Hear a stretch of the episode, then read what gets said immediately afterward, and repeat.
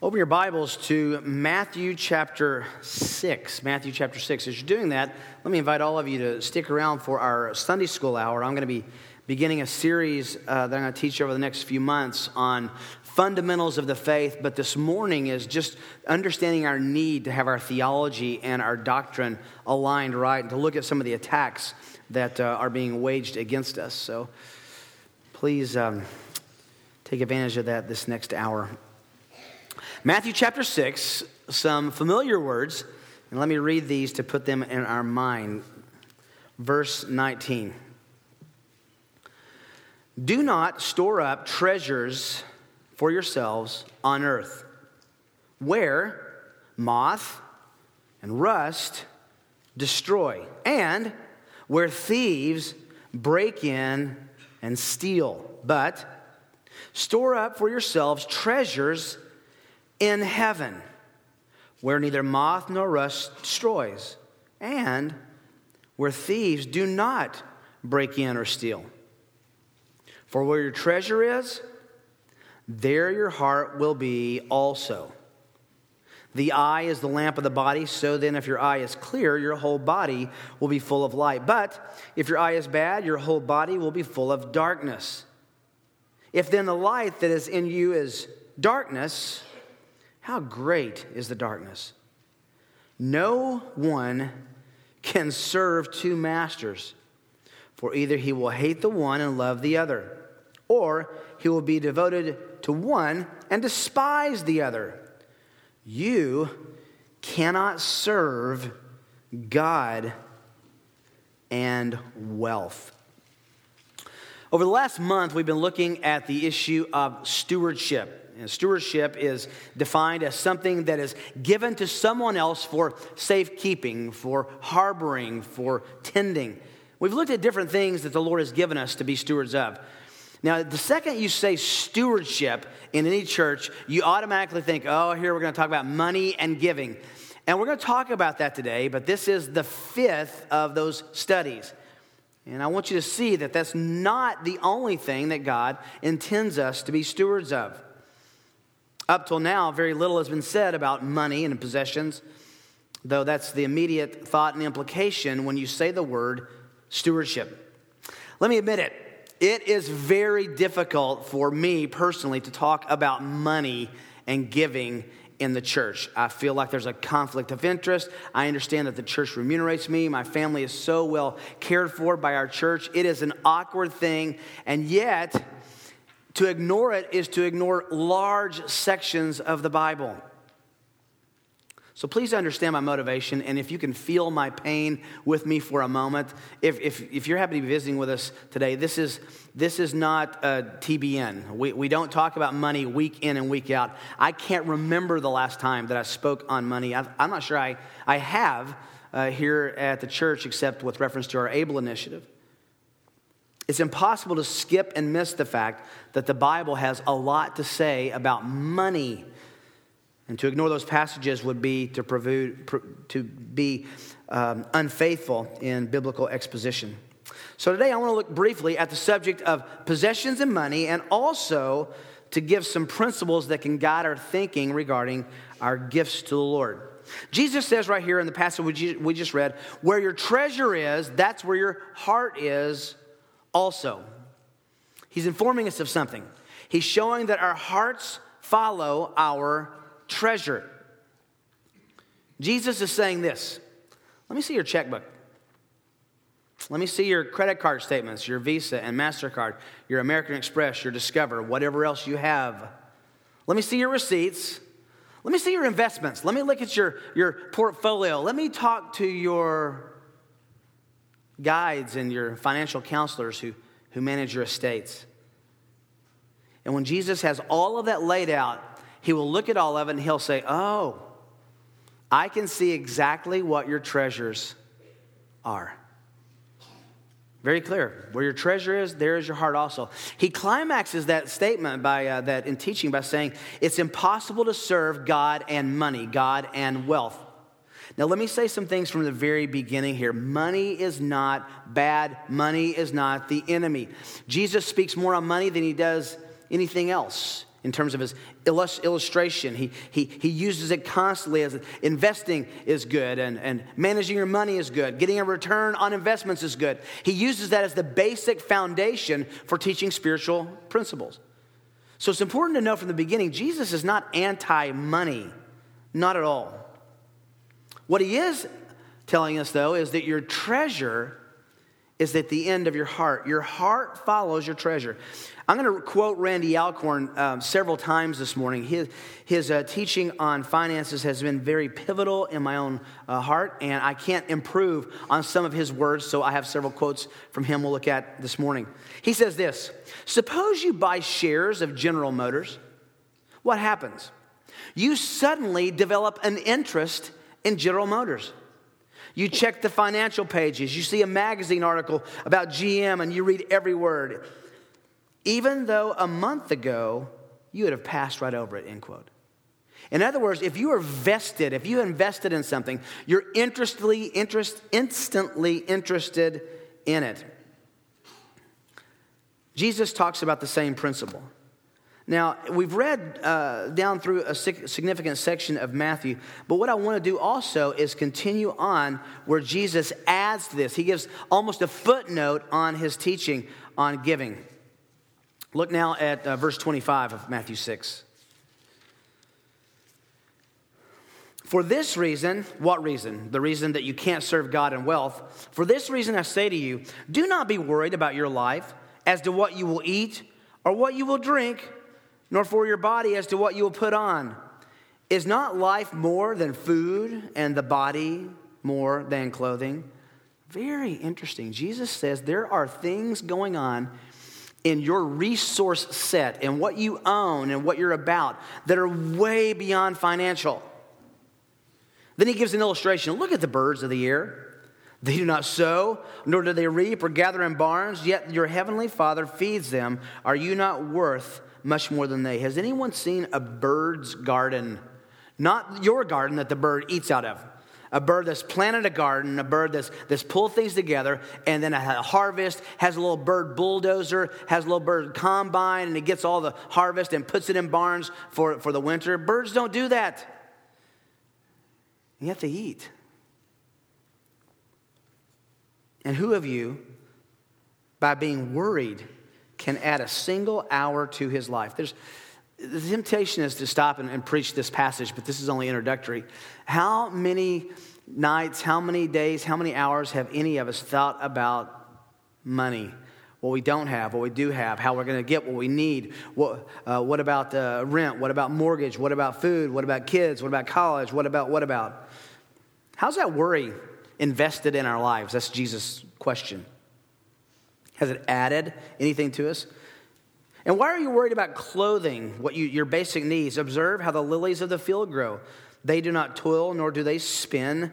Anyone seen a little lily with a little uh, sewing machine out there taking care of what, the way it looks? Please don't say yes to that. Yet I say to you that not even Solomon in all of his glory clothed himself like one of these. He says the greatest uh, accoutrements in life by the most rich, uh, richest person in the world, Solomon couldn't match a flower that God makes. But if God so clothes the grass of the field, which is alive today and tomorrow, and is thrown into the furnace, will he not much more clothe you? In this little indictment, you of little faith. Do not worry then, saying, What will we eat? What will we drink? What will we wear for clothing? For the Gentiles eagerly seek all these things. For your heavenly Father knows that you need all these things. Would you underline verse 32, at least in your heart? Do you think God woke up one morning and said, Oh, no, the kids need school clothes? Oh, no, they got to eat today. Angels, did you see this? We need to have a conference on this because there are some serious needs in Overland Park. Seek first his kingdom and his righteousness, and all these things, the basic necessities of life, will be added to you. So do not worry about tomorrow, for tomorrow will care for itself. Each day has enough trouble of its own. Jesus defines very clearly in this passage rich, being rich, as having the assurance of a day's food, a day's shelter, and a day's clothing. It's remarkable, isn't it? That's the, that's the base. Everything above that is wealth. We've talked about this over the last few weeks. If you have more than one thing to wear, if you know where you're going to sleep tonight and tomorrow night, and if you're not getting up this morning praying what the Lord's Prayer says, give us this day our daily bread, or you might not eat, then you are biblically defined as wealthy.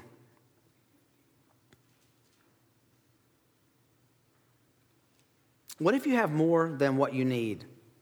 Is that a biblical problem? That's a good question because all of us have more than we really need.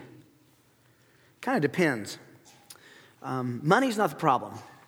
One of the most misquoted, misunderstood verses in the whole Bible is 1 Timothy 6:10. It says, For the love of money is the root of all sorts of evil. Not the, not the money itself. The love of money is the root, it's the foundation of all sorts of evil. And some, listen, by longing for it, they don't even have it, they've just wanted it.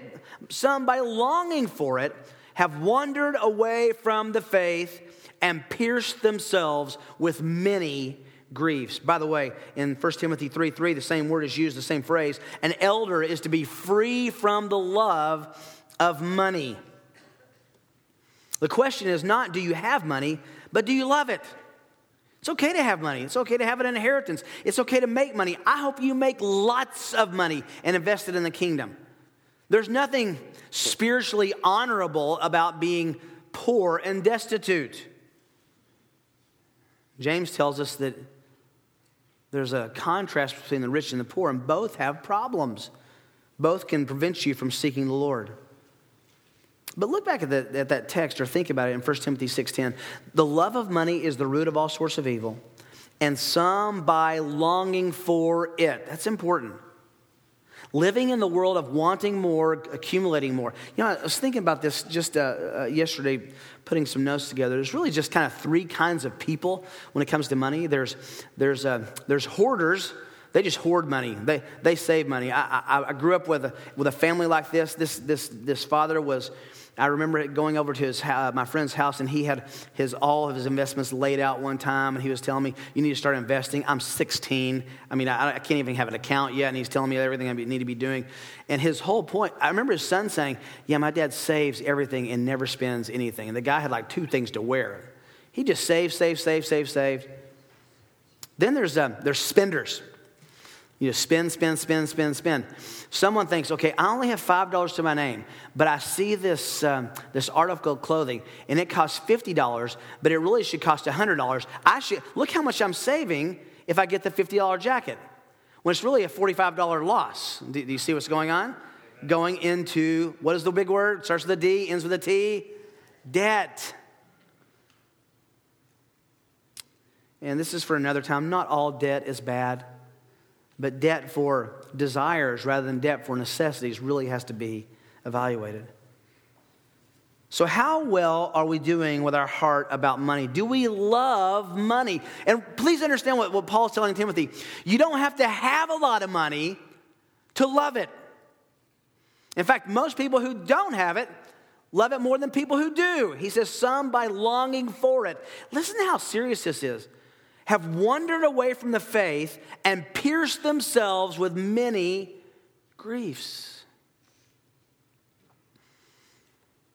Paul uses two chapters in Second Corinthians to inform us that there's a measuring stick for our love of money. By the way, there's a third category. I said there's hoarders, there's spenders, and there's givers. That's the third category. And Paul uses Second Corinthians chapters 8 and 9 to talk about giving.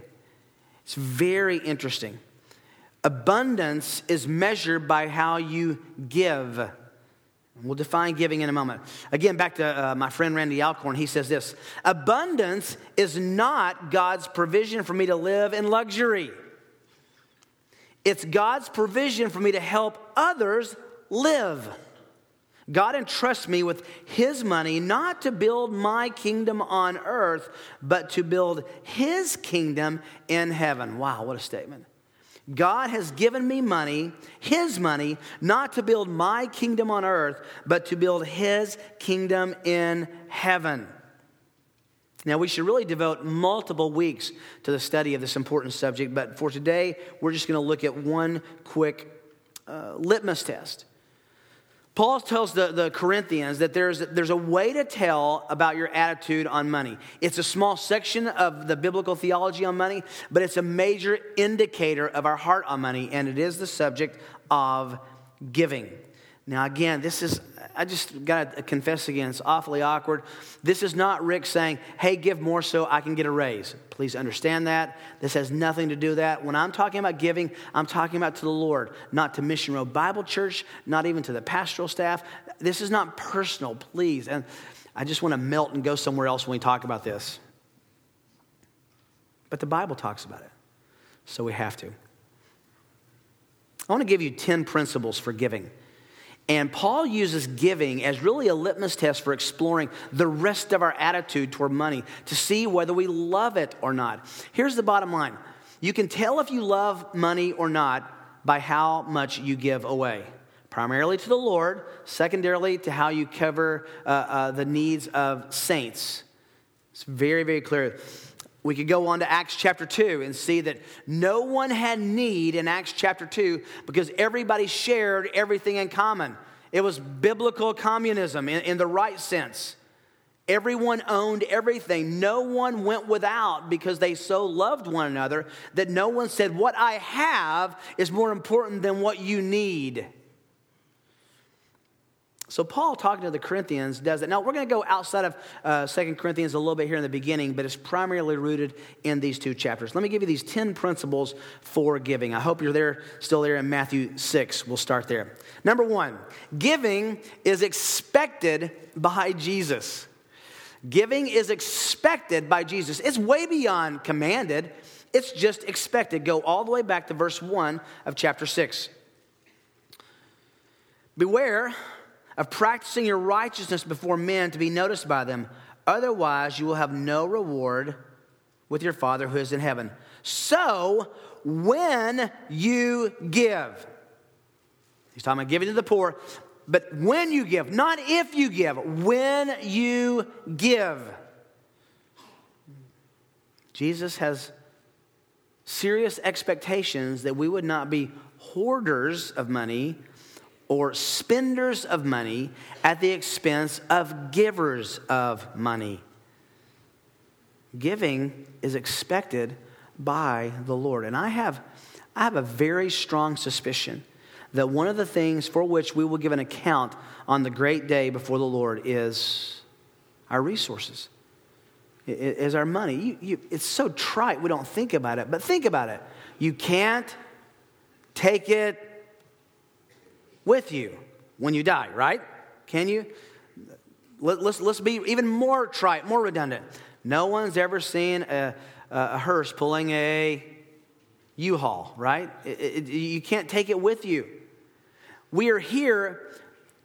Uh, I had someone tell me everything about our life, our giving, our eating, all that we're doing while we're here is rearranging molecules on this planet.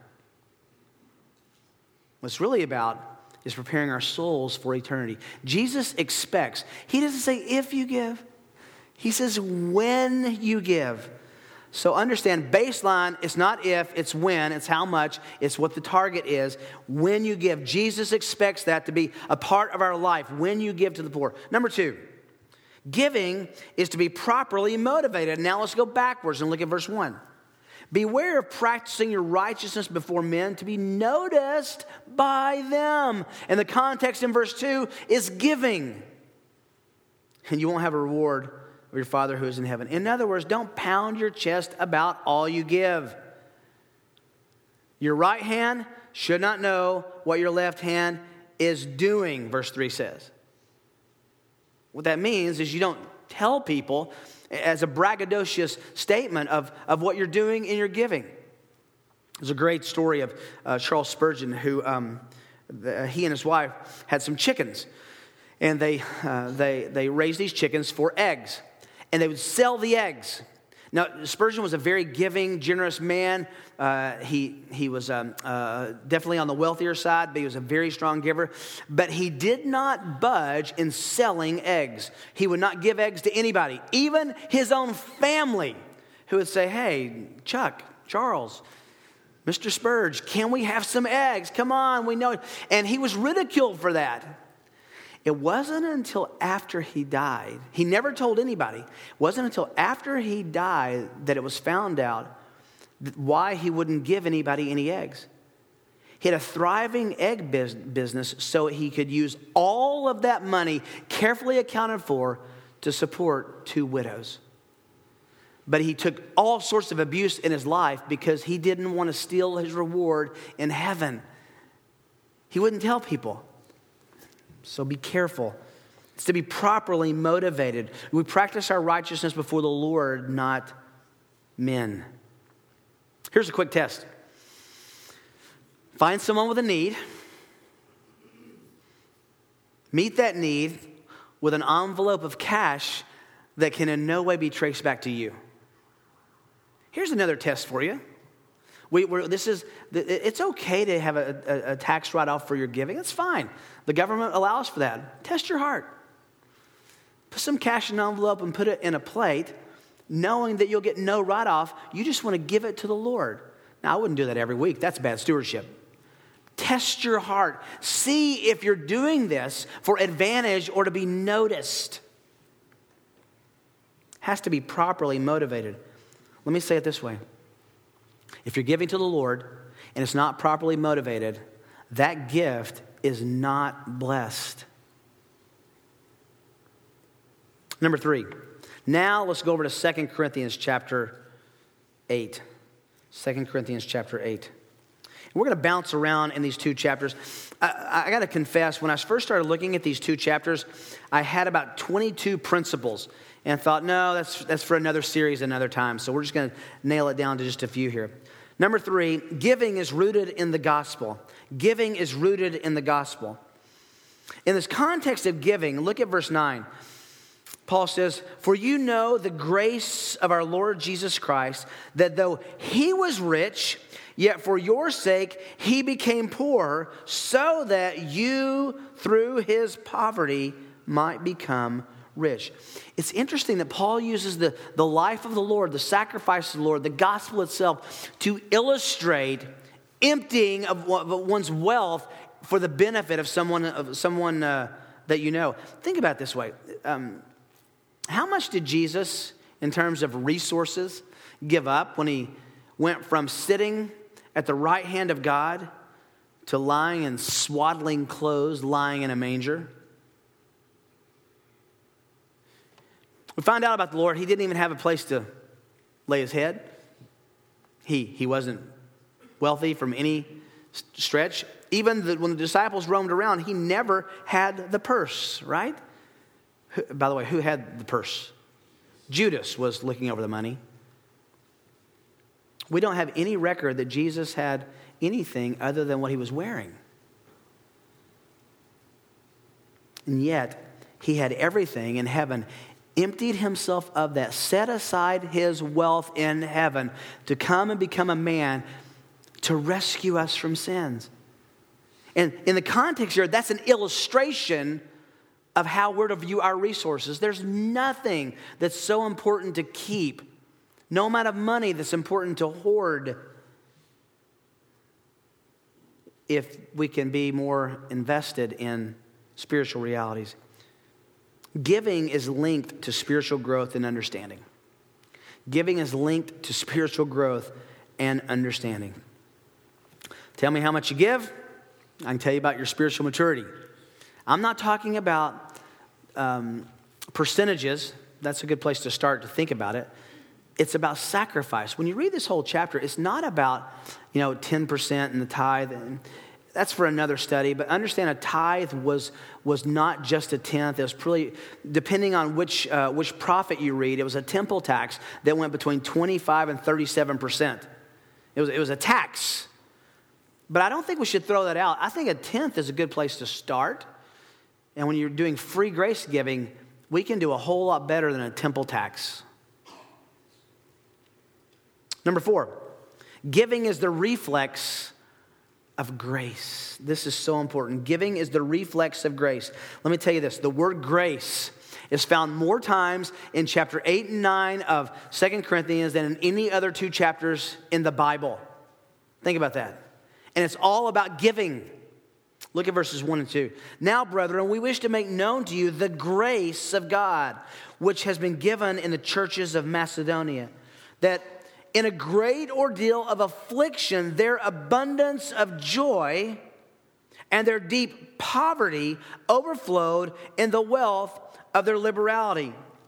He's saying these Macedonians, who were great examples of givers, were not rich. They had their own issues going on. And they gave out of their, uh, their love for and appreciation of grace. Grace motivates giving. How does it motivate giving? What is grace? Grace is God giving us something we don't deserve. It's God giving something we don't deserve. So, when you see a need, um, it doesn't mean you have to have them fill out an application to see if you're going to help them with their rent. You know, I, I, actually I need I need six months worth of references. I need to find. It's grace. It's giving what people don't deserve. Who who really deserves anything? 1 Corinthians four. What do you have that God did not give to you? It's all of grace. People who are full of God's grace are gracious with their finances. I have a friend. Drives me nuts. He, you just can't outgive him. He is constantly giving. I know for a fact, he doesn't know that I know this, but I know for a fact that he has supported a couple all the way through seminary to the tune of a lot of money. They were from uh, another country every month, and they never knew who did it. He got no tax benefit. He got no, no high five. He got no thank you from them. So I asked him about that. I said, not that. I knew he was doing something. I said, why, why do you do, what, why are you giving like this? He says, God's given me so much. He's, it's just, it's just money. People who have a love of money would not say it's just money. They would say it's money. It's the reflex of grace. People who've experienced God's grace have a reflex to be givers. Number five, giving is to be wholehearted and joyful. This is interesting. Wholehearted and joyful. Look over at chapter 9, verse 7.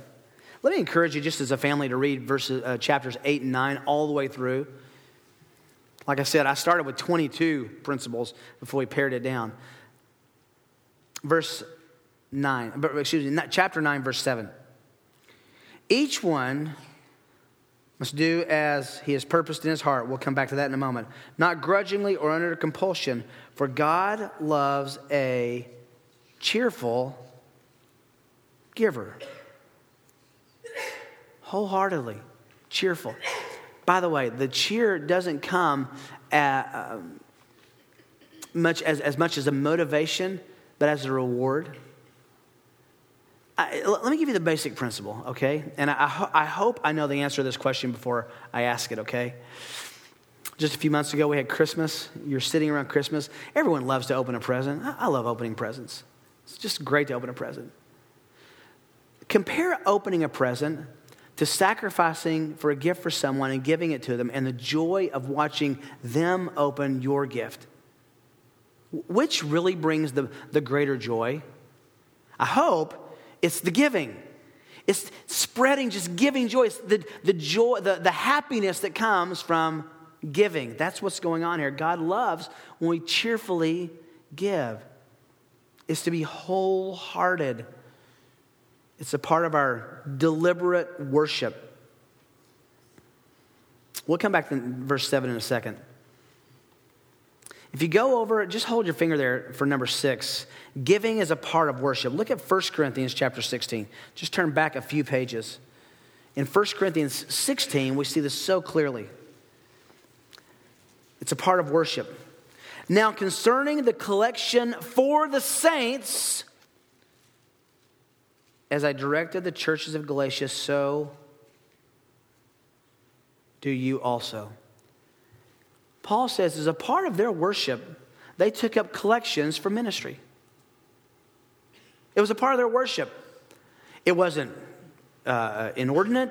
It was, um, it, it was a part of what they did in their service. They took a collection. Is giving a part of your worship? Is giving a part of your tax strategy? Or is giving a part of your worship? You're not giving to the church, you're not giving to specific saints as much as you're giving to the Lord. You know why? Because it unleashes our grip on this planet. It's to be a part of worship. Number seven, back to Second Corinthians. This is really important. And now we'll get back into the well, how much is too much? How much is enough? Giving is related to our ability. Giving is related to our ability. Look at verse chapter 8, verse 3. 2 Corinthians 8 3. I testify that according to their ability, and read the next phrase. Do you see what it says there? And what? Beyond their ability, they gave of their own accord, begging us with much urging for the favor of participation in the support of the saints. Let me give you a picture there. Uh, the, the church in Jerusalem was, was in trouble. This was up in Macedonia, so uh, around uh, the, uh, uh, it was north of, of Jerusalem where the persecution wasn't as hot yet. The church in Jerusalem was largely made up of Jews, right? They had been disenfranchised, from their families. They'd lost jobs. They were put out on the street. They were literally starving to death because of their faith. So Paul tells these Macedonian churches, you know what they did? They liquidated everything they could. They went beyond their ability. The ability here has the idea of what, what's, what's liquid, what you can do. The, beyond their ability means that they, they gave up things that they had that weren't liquid for them, spendable, so they could give. Nothing was too precious when it came to meeting the needs of the saints. It's remarkable. It was related to their ability. Look down at verses 11 and 12. But now finish doing it also, so that just as there was the readiness and desire to do it, there may be also the completion of it by your ability. For if the readiness is present, it is acceptable according to what a person has, not according to what he does not have. There's difference here between ability and beyond their ability and have and not have. Beyond their ability means they just liquidated things. This is saying don't be foolish. Don't write a check to someone, I just want to bless you. I want to pay for your mortgage and the check bounces. That's not good stewardship. He's saying be wise. It's related to ability. Too often we assume that God has increased our income so that we can have more, rather than looking at the fact that God has increased our income so that we can give more and take care of more. Number eight, you got to be saying, then what's in it for me? Paul knew you would ask that. It's not a bad question. What's in it for me? Number eight, giving has promised returns. Giving possesses, it includes promised returns. Look at verse 6. So we urge Titus that as he had previously made a, a, beginning, so he would also complete in you this gracious work as well. Verse 7 Just as you abound in everything in faith and utterance and knowledge and all earnestness, in love we inspired you, that you abound in this gracious work also. You're going to abound. God's going to give you more. Here's the deal. How many times have you heard it? You cannot outgive what? God. Look over at chapter 9.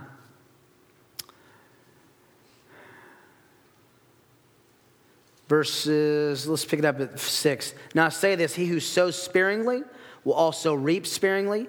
He who sows bountifully will also reap bountifully. Pretty simple. If you're going to invest, you, the basic principle that Jesus outlines is that the more you invest, the more return you get. It's the same spiritually here. But you won't always get the financial return, but God will bless you in, in inexplicable ways. It's hard to see people. I've known so many people who just have this gift of giving, and they never seem to lack. They never run out of, of stuff to give.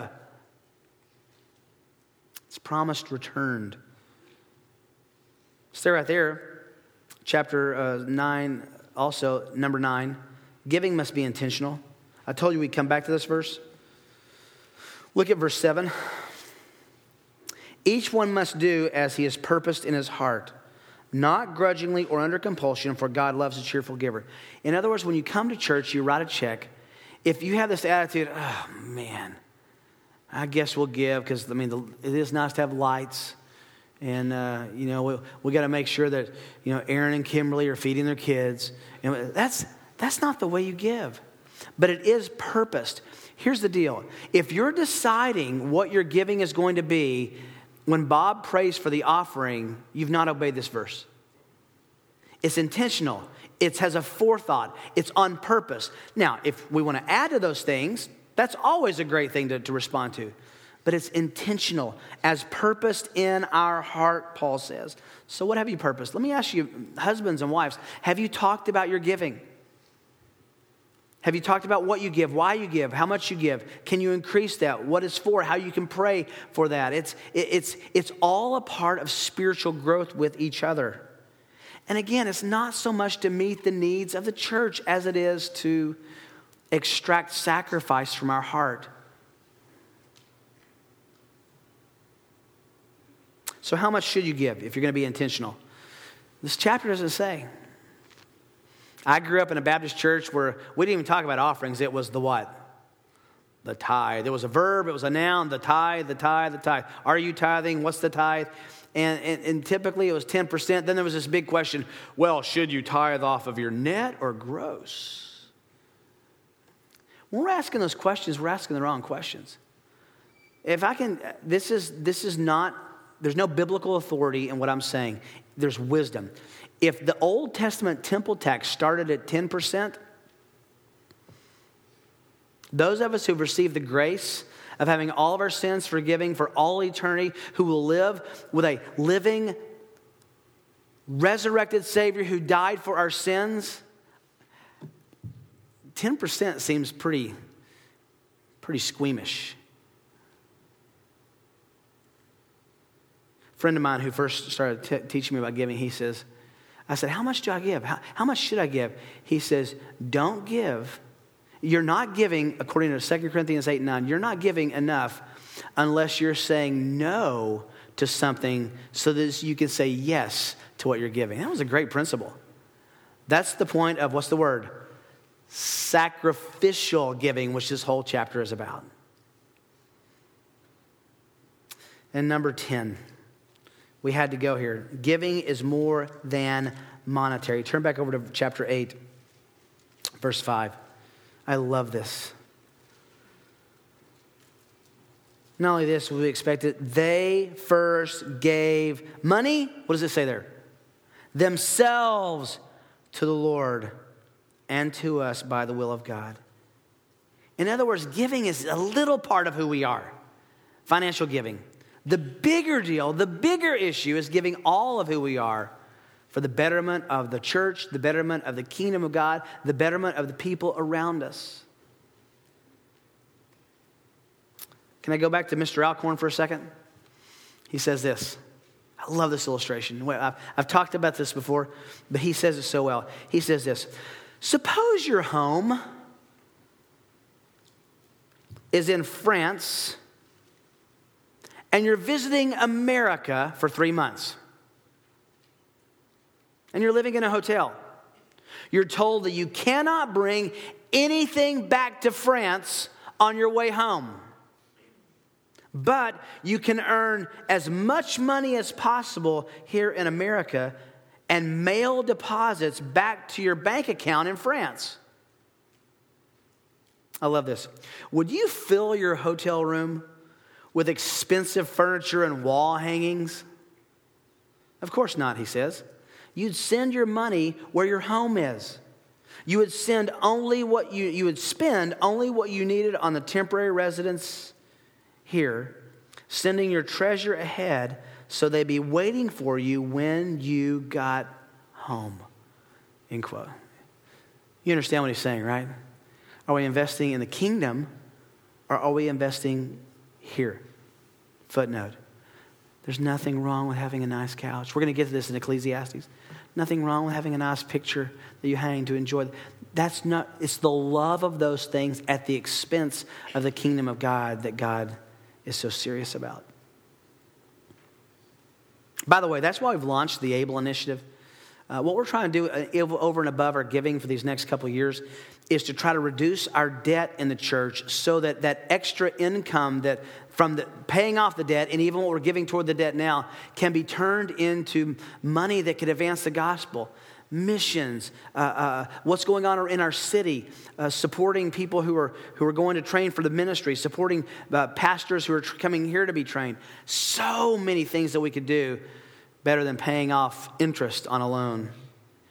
And can I say thank you for those of you who've been invested in that? It's, to see what God has done in this little um, uh, amount of time in the last few months is, is remarkable. Thank you for your investment in that. We're breaking all the rules here at Mission Road. When you're supposed to, you're supposed to have the big giving campaign before you accumulate debt. But since ours was emergency, we didn't get to do it. Secondly, you're supposed to be, get a big firm. We looked into some firms that would help us uh, in, in the ABLE initiative. They wanted 10% of everything that we got in. And we just said, maybe we're stupid, but we just think we can tell our people and we can all get behind it. And you have done that incredibly. Hebrews chapter 13, turn there real quickly. Let's wrap this up. Hebrews 13. This is the verse. If you want a passage to talk about with your family, this is the verse. Hebrews 13, verse 5.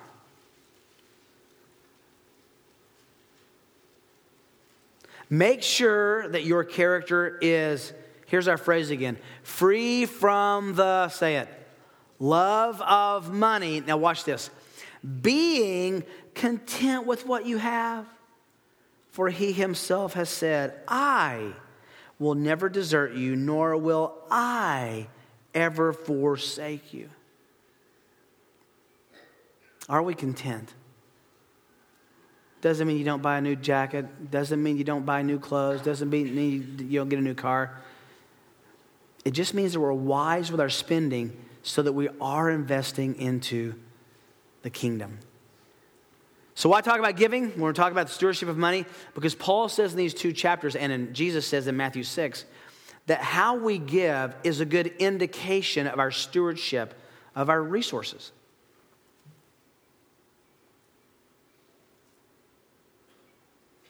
Most important part of this whole study is that the gospel motivates our giving rearranges our understanding of our resources.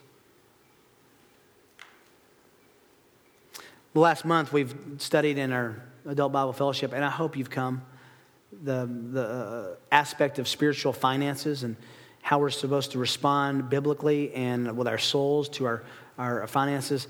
If you have any issues, if you want to talk about that, we're not financial counselors, but we have some, some really good. Uh, help in our church that can give you some traction on getting out of debt and getting to the place where you can joyfully give. Just know this if you don't get traction on this, remember what Paul told Timothy? It will distract you, and the end result is it could lead you from the faith. Because where your treasure is, there is your heart also. Father, give us perspective. Thank you for your clear teaching.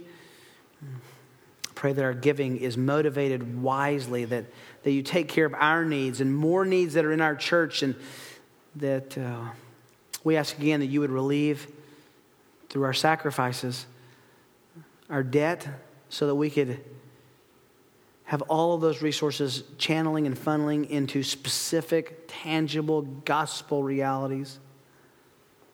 Thank you for this church that gives so well. Thank you for the sacrifices of so many. Cause there to be a return of joy in their soul. In Jesus' name, amen.